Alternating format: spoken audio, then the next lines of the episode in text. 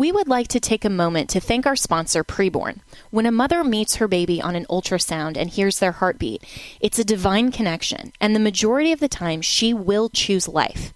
But she can't do it without our help. Preborn needs us, the pro life community, to come alongside her. One ultrasound is just $28. To donate, dial pound 250 and say the keyword baby or visit preborn.com. Jenna Ellis in the morning on American Family Radio. I love talking about the things of God because of truth and the biblical worldview. The U.S. Constitution obligates our government to preserve and protect the rights that our founders recognize come from God, our Creator, not our government. I believe that Scripture in the Bible is very clear that God is the one that raised up each of you, and God has allowed us to be brought here to this specific moment in time. This is Jenna Ellis in the morning.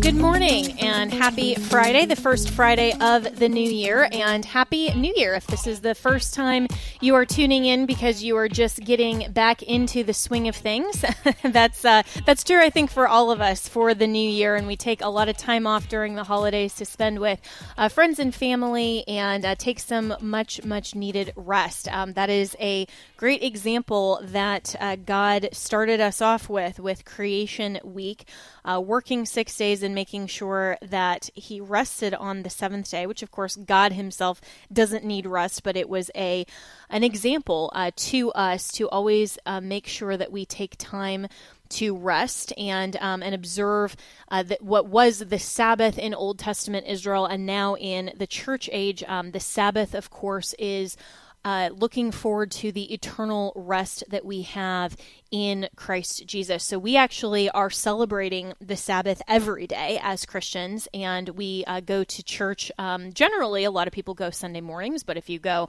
uh, Wednesday night, Saturday, uh, whatever time you make to gather with the ecclesia, there is no command in Scripture that we have to meet on a specific day or observe a, a specific day uh, for the Sabbath that was given to Old Testament Israel, but rather we are commanded to meet as the church and gather together frequently. And that frequency means we are supposed to be in community together and making sure that we are exercising all of the one another's in Scripture and to be accountable to one another, to exhort one another in the truth of God. And uh, really, that's what we do each and every morning uh, here on Jenna Ellis in the morning and at AFR is to encourage one another and sometimes exhort one another in the truth and uh, the truth in the things of God. And so, as we see uh, the person of Jesus Christ, as uh, the fulfillment of the foreshadowing that uh, was the Old Testament Sabbath, we still do uh, remember the Sabbath and keep it holy every day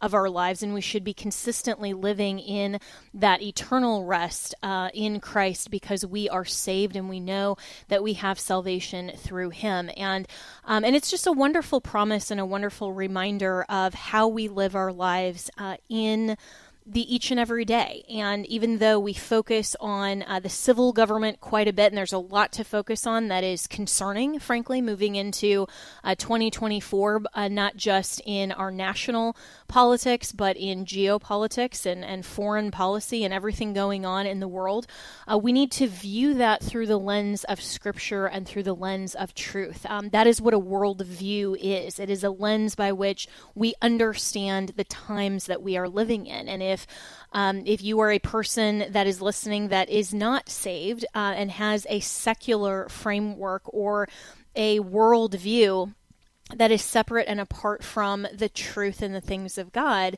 then that will necessarily bias and uh, bias you and have a filter that is not conformed to the truth. And so for Christians, we need to make sure that we aren't just putting on our biblical worldview glasses every Sunday morning or Wednesday night, but that we are consistently viewing everything in the world through the lens of truth and the lens of Scripture. And so there are uh, powerful ways to be in the world, but not of the world. And um, this is actually an article that I was reading earlier this morning from, um, and it was from 2022, but it's still obviously relevant today because uh, the Bible speaks truth that is the same yesterday, today, and forever. And so the Bible will always be relevant, it will always be timely. And uh, this is from rethinknow.org, and it's titled Five Powerful Ways to Be in the World But Not of the World. And, uh, and it's a really great piece and starts out saying the phrase be in the world but not of the world is a common expression that's often quoted as scripture. Although the phrase itself doesn't appear in the Bible, the notion is consistent with what the New Testament teaches. The concept of being in the world but not of um, is really what the Apostle Paul was was admonishing. Um, but it, it's increasingly difficult for us.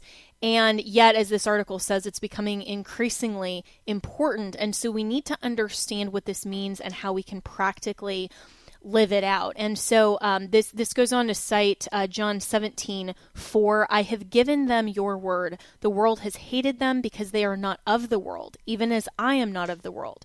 I do not ask you to take them out of the world, but to keep them from the evil one.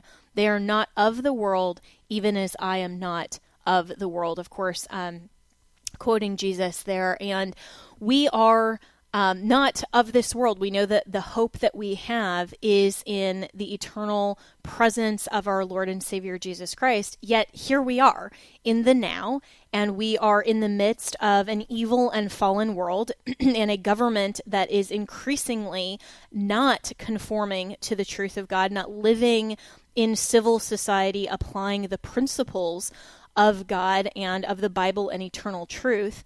So, how do we live consistently with truth and yet remain in the world because we have to uh, live our daily lives uh, here in um, in the United States, in the state um, in which you live? You may live in a state that is like, for example, California, where it's even harder for Christians than it might be in uh, Mississippi, where AFR is located, or um, here in Florida, where I live. It's actually easier to live out my Christian faith in Florida than it was in Washington, D.C., um, for a lot of reasons. And that includes not just um, the things that we encounter daily. Uh, but the, the world around us and um, governors and legislators and all types of government leaders really make a difference. But as we look through the full counsel of God, there are so many different examples of of uh, Christ followers and in um, the Old Testament of God's followers, God's people, who um, some who lived in Old Testament Israel and they had um, every ability to have a truly uh, God centered society and civil society. And yet, then there were some in Old Testament Israel that uh, had to encounter a secular or just truly pagan society, like in uh, Babylon, for example. And we talked a little bit yesterday. If you missed that program, um, go back and listen to it at afr.net. You can always find um, all of the rebroadcasts on afr.net. And um, I had mentioned uh, uh, Old Testament Israel being exiled into Babylon and how uh, God in uh, Jeremiah, in the book of Jeremiah, the, the prophet Jeremiah admonished his people to pray for the nation because the welfare of the nation uh, will dictate our welfare. And those leaders, I mean, King Nebuchadnezzar, all of those, uh, all of the Babylonians were evil. It was a pagan society. So, how do you live rightly and according to the truth of God in a pagan society? Well, Daniel um, had a wonderful example. He just continued to do every day what God commanded. And it didn't matter uh, whether the edicts changed and uh, and and one day there was a, an edict that said um, you'll have to bow down to this um, golden idol and you have to declare uh, the king as God. He he didn't shrink back and say, "Well, I'm just going to pray then in private. I'm not going to get caught." Um, he didn't go overboard and you know go and and try to go you know destroy the idol and say you know here I am as a as a Christian and I'm and a God follower and I'm gonna uh, make sure that you all know it and kind of you know rub it in your face. He just continued to do every day what God commanded, which was doing the same thing he had done every day previously. He prayed uh, by his window. So he was seen by the public, but he was in the privacy of his own home and he prayed to God. And and that ultimately led to one of the greatest examples of uh, of living out your faith and literally going into the lion's den. A lot of um, of modern day pastors will use that as an analogy to say, you know, if you're going into the lion's den. But um, that wasn't his choice to go into the lion's den. It was actually an act of um, of punishment by a pagan, evil government system uh, in his day that forced him there, and and then God uh, ultimately rescued him. And we may never experience perfect justice in our uh, society and in our modern day. There are a lot of things that are unjust, and we are not guaranteed uh, salvation from an imperfect uh, system or from evildoers in this day, but what we are guaranteed is ultimate justice when we get to heaven. And for the Christian, we don't have to fear justice because we have been rightly positioned in front of the Lord because of our salvation through Christ and because of Him paying the penalty for our sin. So we don't fear justice. And that is also what uh, Romans 13 alludes to, saying that those who are, are, in right standing with government don't ever fear the authorities.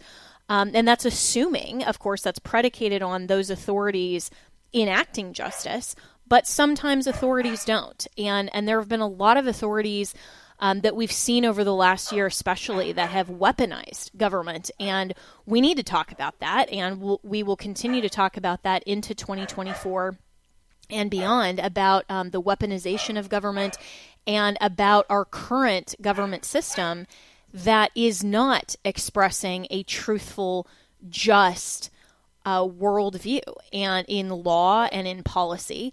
And we should uh, rightly call that out. But we also have to understand how to live as Christians, even when our society does not reflect the truth of God. And how do we do that? Well, first and foremost, we continue to live rightly and live in truth and make the best decisions according to the truth of God and promoting truth that we possibly can. Um, and and a, a lot of um, a lot of you, I mean, not not a ton, but a lot of you have um, have asked me uh, by the way, personally about you know everything that I went through last year um, in terms of um, the the whole post Trump uh, thing, and I want to take just a moment to say. Um, to all of you, that I am not permitted by the court to talk about that case on media. So, obviously, on this radio show until after the conclusion of all co defendants' cases. So that's why I haven't addressed this. And unfortunately, that has led to a lot of misinformation and speculation that I'm not able to correct. And that, frankly, has been a challenge for me um, to simply rely on the Lord and not to seek to defend my own reputation or that misinformation or the very sincere questions that some of you have asked, but to simply say that I am walking in truth and um, I will continue to walk in truth and continue to rely on the Lord and um, make the, the, best decisions um, according to uh, Scripture that I possibly can. And so, um, so even though you know sometimes there are there are questions, there are. Um, I mean, I'm no stranger to to people just putting out total, complete lies um, about me on you know all kinds of fronts, um, and and not all of those, even if I can address them um, are even worth addressing.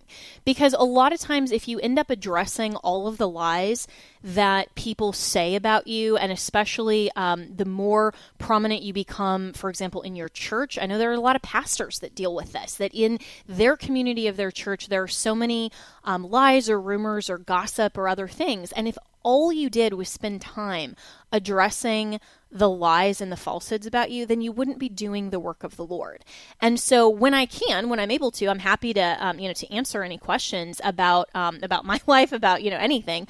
Um, but it, but until then, um, I'm simply doing the work that God has for me, and um, and I'm very grateful and appreciative to our AFR family um, for all of you who understand that and who still support uh, me and encourage me in my faith and in my walk with God. And um, you know, what is public record um, is that the plea itself is not a conviction. It's what's called a deferred adjudication.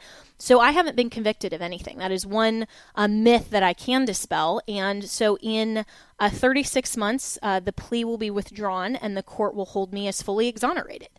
And I'm simply required to testify truthfully at any further uh, proceedings And um, and that full plea hearing is available uh, to the public. You can go and watch it if you would like to on the court's YouTube channel. Um, but other than that, um, you know, moving forward into the new year, my purpose is to simply fulfill the ministry that God has given me. And as we continue to live in an increasingly secular society, uh, we have to remember that we can still advocate the truth, we can still promote the truth, and we can still live rightly, even in a society what, while it was founded on the Judeo Christian worldview that has gotten so far off that we can try to elect good leaders, to admonish our leaders, and to continue ultimately to pray for this nation and to continue to live our Christian faith openly, sincerely, and with the purpose of sharing our faith. So, coming up next, I'm going to talk with my good friend Eric Metaxas and his book, The Letter to the American Church, which is also going to be a movie later on this year. So, stay tuned for that. And this is going to be a really important conversation on the philosophy of government and focusing on freedom in our government. If you're like most of us, you're paying way too much for healthcare. That's why I want to tell you about a ministry that has been meeting the healthcare needs of hundreds of thousands of Christians, and that's Christian Healthcare Ministries, chministries.org.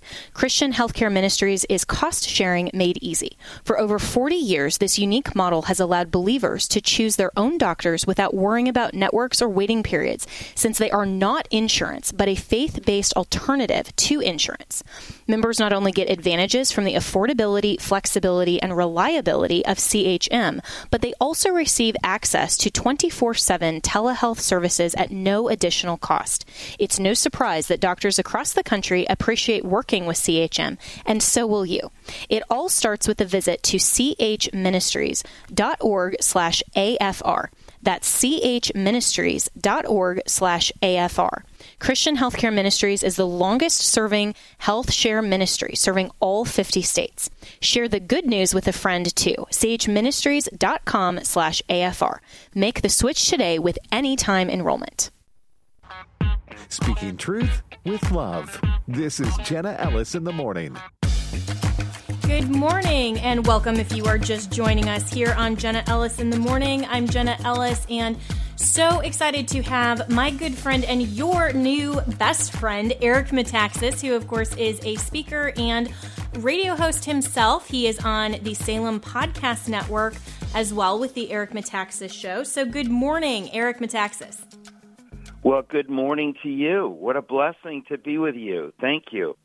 Yeah, so excited to have you. And, you know, for people who um, I'm sure everyone is familiar with you, but um, I have to tell a, a personal story, of course, um, introducing you. So, for those of you who've read Eric's books, of course, Bonhoeffer is uh, probably his most well read. He's had some great biographies. Um, he was initially um, involved in Veggie Tales, for those of you who don't know. But I first met Eric back when I was teaching uh, in Colorado at Colorado Christian University. Eric, you came uh, to speak at a Centennial Institute event where um, I'm still a fellow with the Centennial Institute. And um, Eric came and spoke, and I was responsible for uh, taking him back and forth from uh, his hotel to campus and back.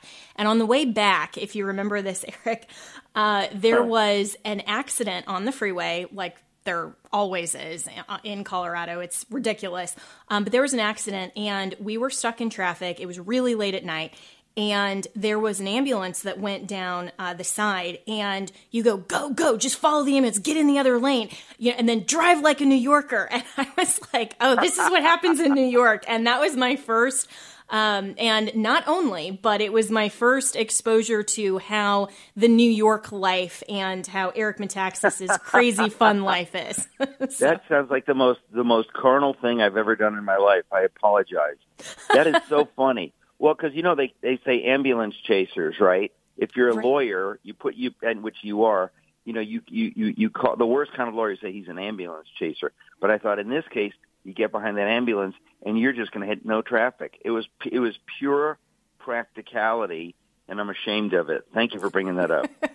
well, you know, you're welcome. And so, of course, I'm a hard because... charging New, New Yorker. It's yes, a, that is a. It's always funny, Jenna, because you know, I, I never would remember that, but it's so funny. It's like it's it's a good reason to think about the fact that the, the stuff that you say and do, there are. I write about this all the time, right? You have all these heroes that I write about, and you realize that each one of us, whatever you're doing in your life, people are watching you for good or for ill. And it's just so fascinating to me when people remind me of things that happened 10 years ago. I think I never would have remembered that. But obviously it spoke to you that uh, Eric's a hard-charging New Yorker. There's good and there's bad in that. But the fact is, now that you mention this, I do remember it, and it just cracks me up. Thank you. Yes, and, and that's so well said and reminds us all as Christians that we always need to be treating every interaction as though we are testifying to the truth of the gospel of Christ. None of us, um, especially me included, will ever be uh, the perfect example of that. But you're so right that people will remember things and interactions that we won't, that we'll think, oh, that was just, you know, a regular Tuesday. But maybe for yeah. them, that was one of the most right. important uh, parts of their life. You know, right. my, my good friend Dan Bongino um, told me one time, he said, you know, every interaction that you have with someone who wants to come up and say hi to you, wants to, you know, pray with you, wants to talk to you. Um, for you, it might just be 30 seconds, but for them, they might have been waiting the whole day to talk to you. And that, um, that was That's something right. that, yeah, that really, I, I hadn't thought about in that way before. Um, and so that goes hand in hand with what you're saying. Um, but Eric, first, I, I want to get your uh, perspective on the future of the GOP, what's happening uh, in this speaker race really quickly. And then I want to get yeah. to an even more important conversation, which is the state of the church today. Yeah. Well, first of all, I mean, you know, we have to put our cards on the table. We are living through a war, and many of us were asleep for a long time. We did not realize how bad things were. We did not realize that genuine evil is at work in our time, undermining uh, the American founders' vision of this country. They've been working silently like termites.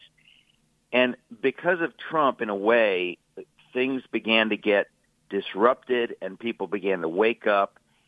And I think that we now know that a lot of the people in the Republican Party that we thought were generally on our team could not care less about the founder's vision, about the little people, we the people who vote. It's called America.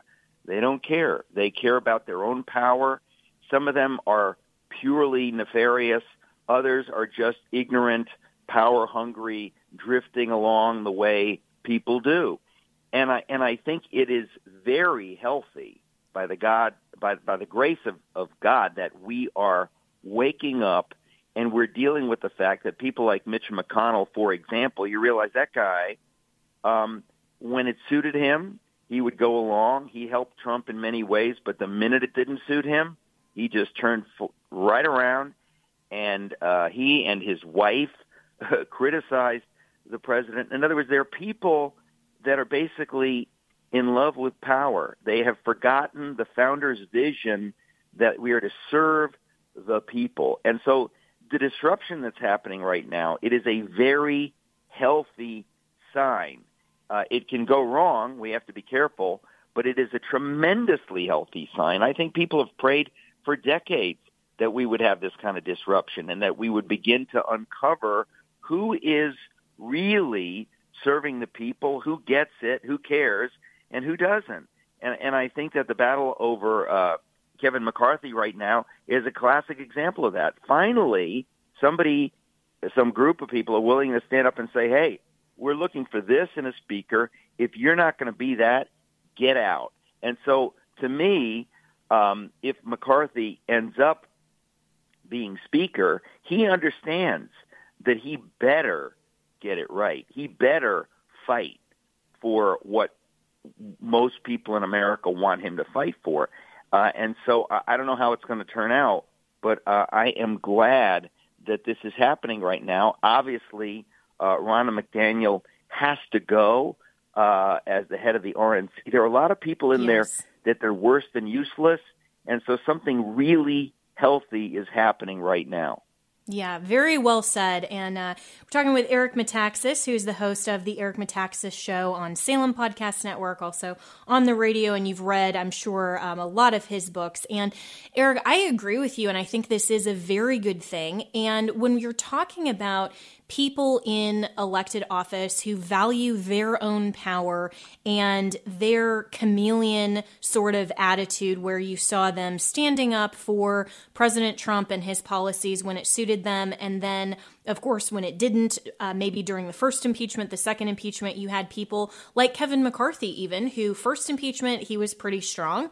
And then the second impeachment, he stood on the floor of Congress and and basically said that President Trump was responsible for what happened on January 6th. And so you have this uh, manipulation of of what uh, the elected offices should be, which is, as you say, to serve the American people. So, how do we get back to holding our elected officials accountable when so many people, and I know so many listeners um, who are across America right now, are thinking, okay, but I only have one vote.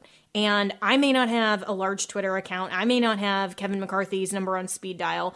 How can we best invest as Christians in our culture and in politics um, to affect that kind of change? Well, I mean, the first thing that I would say is you have to keep your eyes on the Lord because we each of us has a different role to play. Not not everyone is going to do the same thing. When you know when I speak about uh, you know, the people that I've written about, uh, William Wilberforce, Bonhoeffer. Th- there's not going to be another William Wilberforce, not going to be another Bonhoeffer.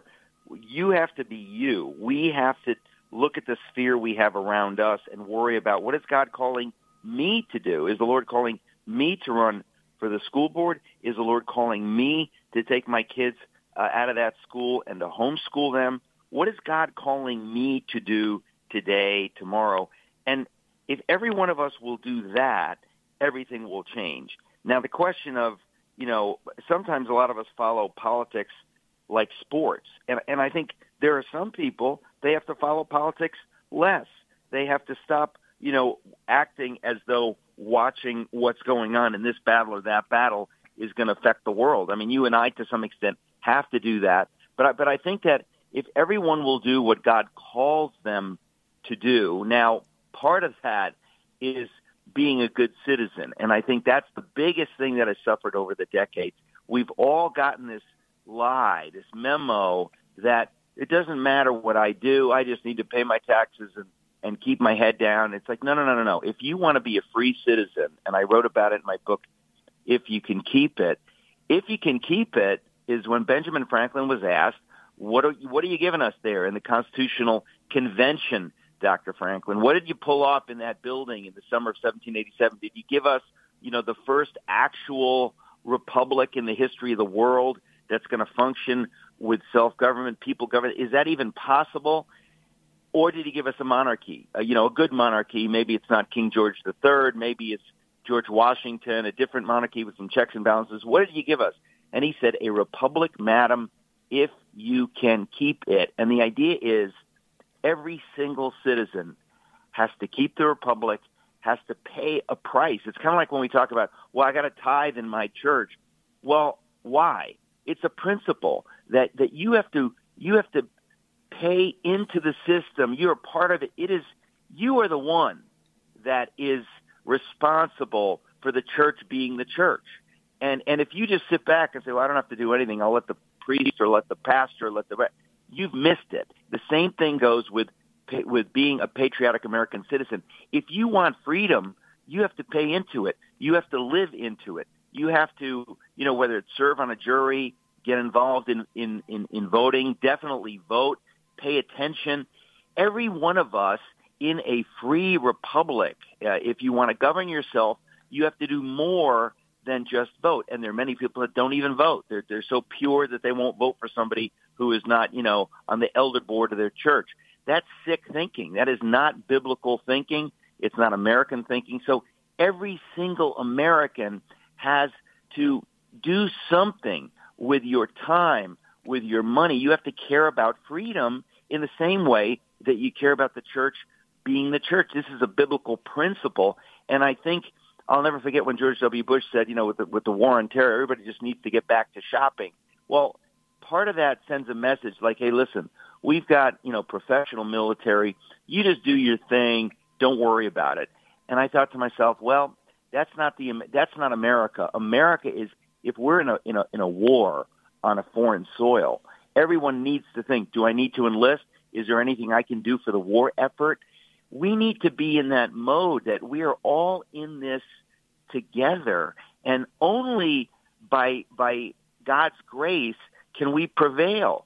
But every single one of us has a job to do. So some of it is to be really political, uh, but but but sometimes uh, you don't have that in your sphere. But you have a voice. You have social media. What are you sharing on social media? Is you sharing pictures of kitty cats, or are you sharing pictures, uh, uh, or are you sharing things, important stories, and things like that? So I just say to everybody, we've all got to be involved in our sphere and and, and for every single person that is going to be different. But the question whether you should be involved, that's not a question. We need to be more involved. If every American who loves this country will get involved and will speak and will do different things, everything will change. And that to me is where we are now. We're we're waking up to the fact that I have a role, even if it's a small role, I better take it seriously.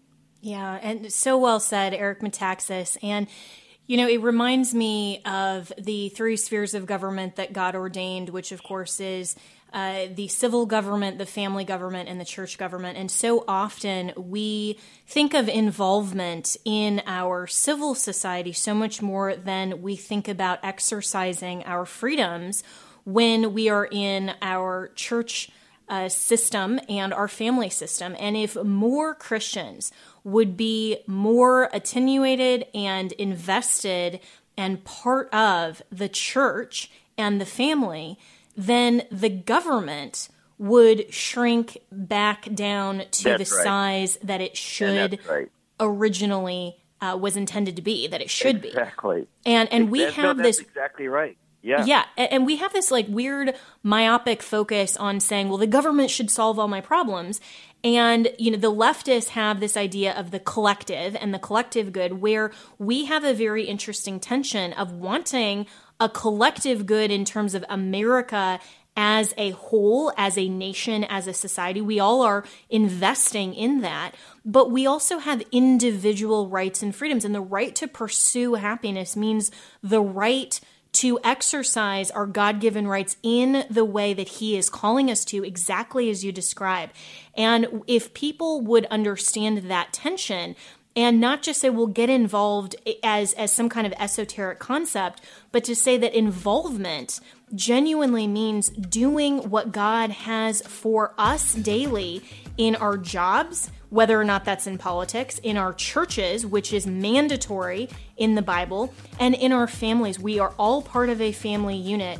And to focus on the church and the family so that government can be smaller. So I'm talking with my good friend Eric Metaxas. He's host of the Eric Metaxas Show and the podcast on Salem Podcast Network.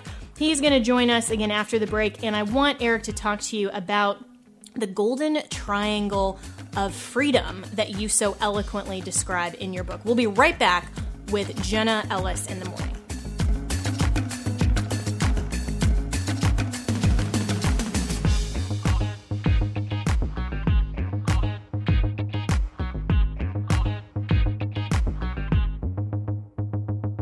Last year, because of you, Preborn's network of clinics saw over 58,000 babies saved. Thank you to all who made this possible. Let's celebrate these precious babies. Dominique really struggled with her faith when she found out she was pregnant. She didn't know how she could carry her baby to term, but she called on God for help and asked for a sign. That's when she ran into who she calls her guardian angel on the steps of the abortion clinic. This man told her there is a better way, and he walked her across the street to a preborn network clinic. When she saw her beautiful baby on ultrasound and realized that he was an actual person living inside of her, the answer became loud and clear. She chose life for her precious son. Each of these babies are truly miraculous, and every day Preborn celebrates 200 miracles. $28 a month can be the difference between the life and the death of a child. When a mother meets her baby on ultrasound and hears their heartbeat, it's a divine connection that doubles the baby's chance at life. Let's join together and help mothers choose life. Just dial pound 250 and say the keyword baby.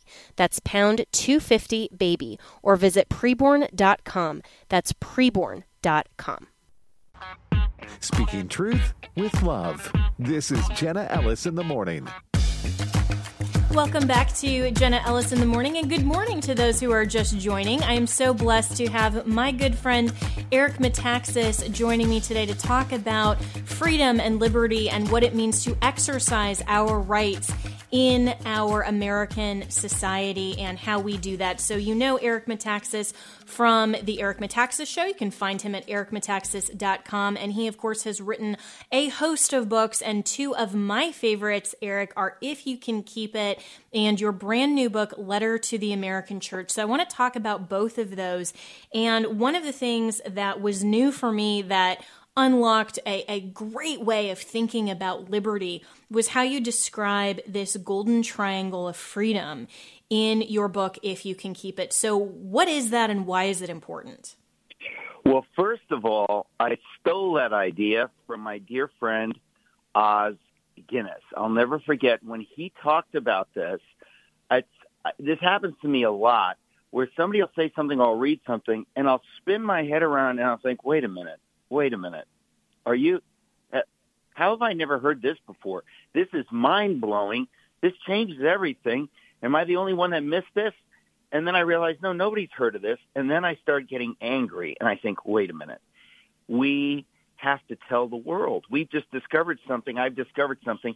And when Os Guinness talked about this, I even remember asking him, I said, Os, have you written about this? Have you spoken about it? He, you know, he's British, he's English, he, he's, he's, he's diffident and, and, and humble. And I said, listen, I got to get this idea out to the world more than he has because he's, of course, written about it. But I eventually wrote my book, If You Can Keep It, which I was referencing. And in that book, which I wish I could give to every single American, because I, w- I always think like if, if, if everybody understood this, it would change the country because we have spent 50 years n- not teaching this stuff, not hearing this stuff in the culture. But at the heart of the idea – the Golden Triangle of Freedom. I'll say it quickly and then I'll explain it.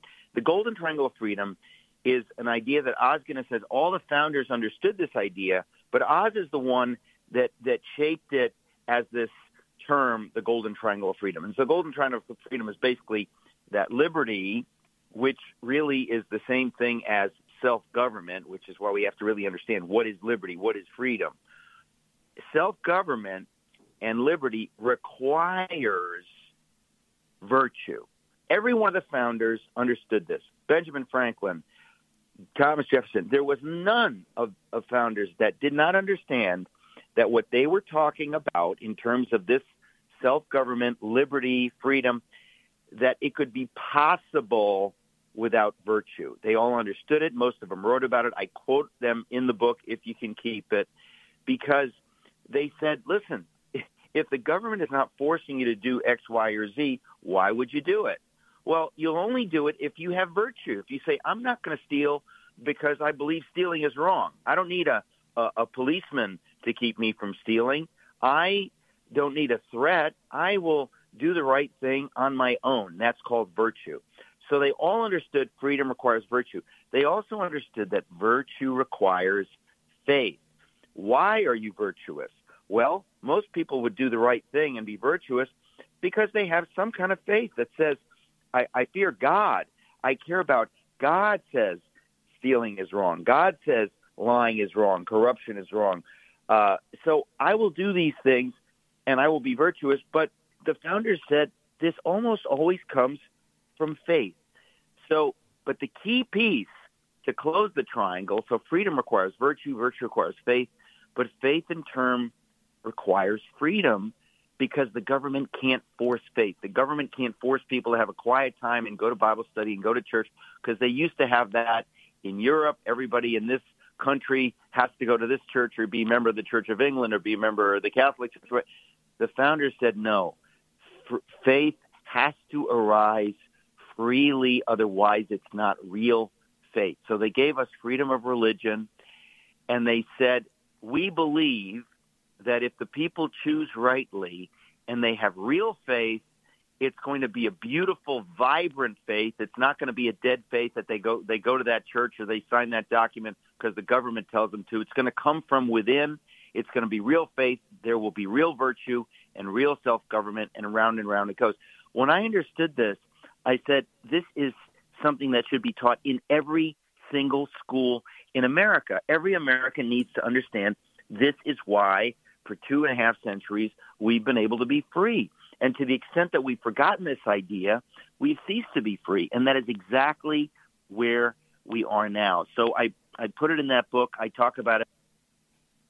Yeah, and uh, and we we may have a problem with Eric's line, but uh, just to take over with with that, the golden triangle of freedom, as so eloquently stated, Eric, um, and I think we have you back. Um, but this to me, when this idea was unlocked and when I first read about it in your book, and I'm so grateful you wrote that book, if you can keep it so that you could give this idea to the masses and to reach people like yeah. me, um, yeah. I understood this in a way that put in perspective what self government actually means in context. Because how this is taught, if it's taught, and where the issue of, for example, the difference between conservatism and libertarianism comes in right, is that a lot right. of people think self government means the ability to determine for myself what right. is the measurable difference between right and wrong. So, therefore, self proclaim what virtue means and excise from civil society any element of faith. So, this idea that self government means every man can do what's right in his own eyes, we then don't have meaningful,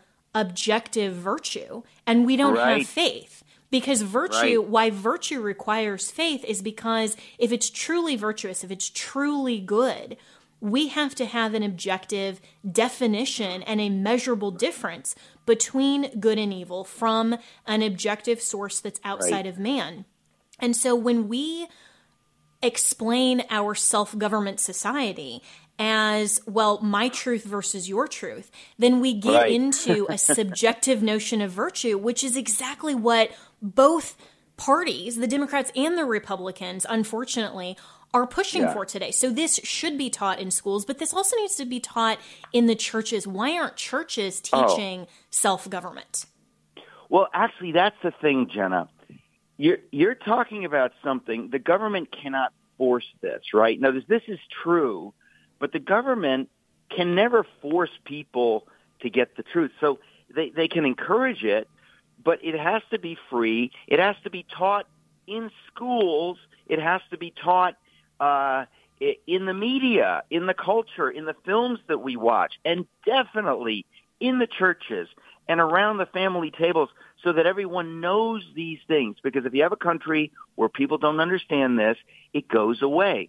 And so just as you're saying, these truths, most people, I mean, today, if you want to talk about the transgender issue, most people with any common sense understand a man can never become a woman, a woman can never become a man. That's a joke. People talk about it like it's a thing. If you work on a farm, if you have any common sense, you understand this is just looniness, right? And and I think that most of the ideas that make us free, they come from common sense, they come from reality, and ideologues often try to twist these things away. So we the people have to reassert ourselves and say no, good is good and right is right and true is true.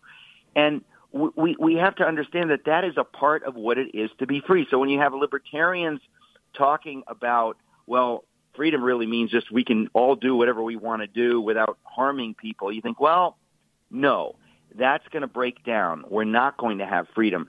So inevitably, virtue and faith are at the heart of what we call American style government. We can't force people to go to church with us but we, we, we can't stop talking about these things. We have to help most people understand that whether you like it or not, there's this thing called reality It was created by God, and truth emanates from it. And this has to be part of the warp and woof of the culture. And most of that ought to be coming out of churches.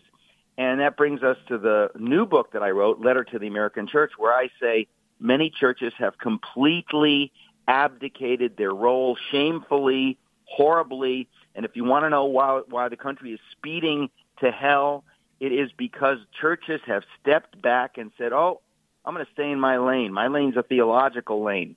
Baloney. If you believe in the God of truth, you bring Jesus into every sphere of life, including politics, including education and media and all those kinds of things. And I make the parallel in the book Letter to the American Church that this is exactly the mistake the church made in Germany in the 1930s. Good pastors got this wrong and the country and the world was thrown into a satanic mess like we've never seen. That's what's happening in America today, and that's why my message in Letter to the American Church is directly to the churches to say, God has called you to get this right, and if you want to take a back seat, God is going to judge you just as he judged the church in Germany. You're getting this wrong, and the Lord is depending on you to get it right for the sake of the nation and ultimately for the sake of the world.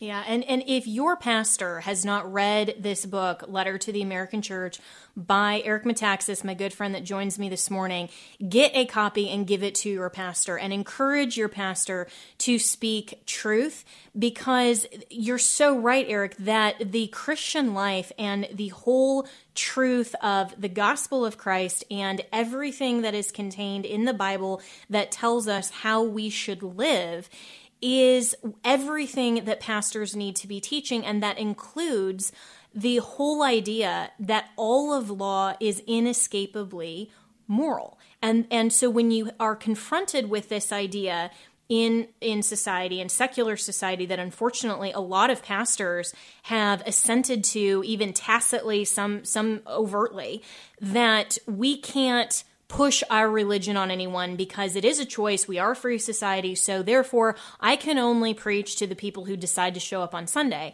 Then we have missed the entire point of what it means to be good citizens and to self govern. And we've also lost the point of the church. I mean, imagine if parents said, well, I can only talk to my kids and I can only encourage them in the truth when they are in the four walls of the home. But as soon as they step outside into school, into church, into, into something else, then I can't talk to them anymore. I mean, imagine that. It would be ridiculous. Parents are involved in literally every single aspect, hopefully, of their children's lives. And pastors need to encourage people who are part of the church that God is a part of every single thing that we do. And when we say that faith, uh, virtue requires faith, and faith uh, requires freedom, and, and so on around the triangle, what we're saying is that we have to reject this idea that it's my truth in the four walls of the church, but then it's your truth however you would like to live right. in society. That's right. Because virtue is objective and there is no way that we can self govern without a common set of principles and a measurable difference between right and wrong, good and evil that is enforced in our society. And when it's not enforced, it, you get the chaos today, Eric Metaxas. And the funny thing is, you can have that kind of dead faith in China. You can go to China, and they could say, there's an official church. You can go in there. You can believe and say anything you want in that building. But once you leave that building, you bow to the secular atheist authority of the state. Many pastors in America and many Christians in America have, have self-censored along those Marxist lines. They've said, well, in that building on Sunday morning, I do my Christian thing. When I leave, uh, I'm, um, you know, uh, I have to go along with the state. I got to get the vaccine. I got to do what I'm told. I got to not say this on social media.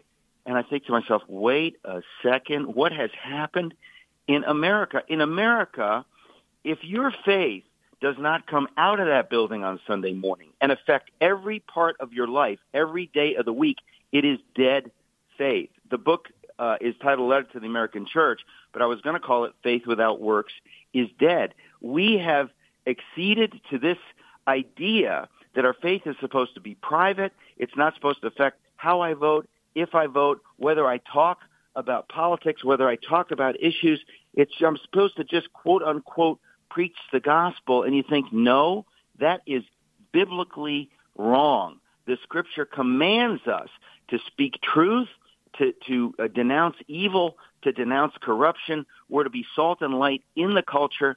And these pernicious ideas have been destroying this nation for decades. And it's why I wrote Letter to the American Church, because God looks to his church first and foremost to be the voice of truth, to be his voice in the culture. You didn't say, we wouldn't say to William Wilberforce, hey, keep your, your anti-slavery views private. That's just a Christian thing. When you leave the church, you know, you're in politics. It's got nothing to do with it.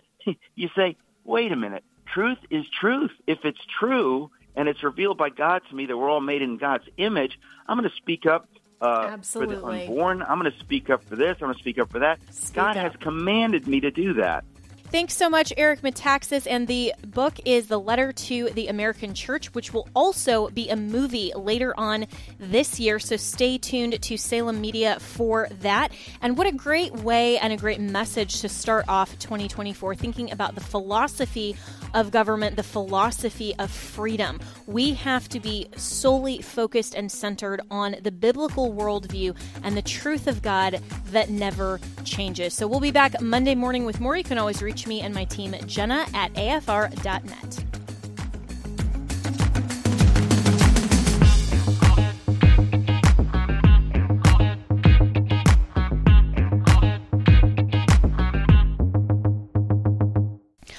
want to thank my sponsors, Preborn and Christian Healthcare Ministries. Preborn Network clinics have rescued over 200,000 babies from abortion, and every day they save 200 babies' lives. But they can't do it without our help. Will you head over to preborn.com slash AFR and sponsor an ultrasound? Christian Healthcare Ministries is the longest serving health cost sharing ministry, helping Christians pay for and pray for one another's medical bills. Make the switch today and start saving. Visit chministries.org slash AFR. That's chministries.org slash AFR.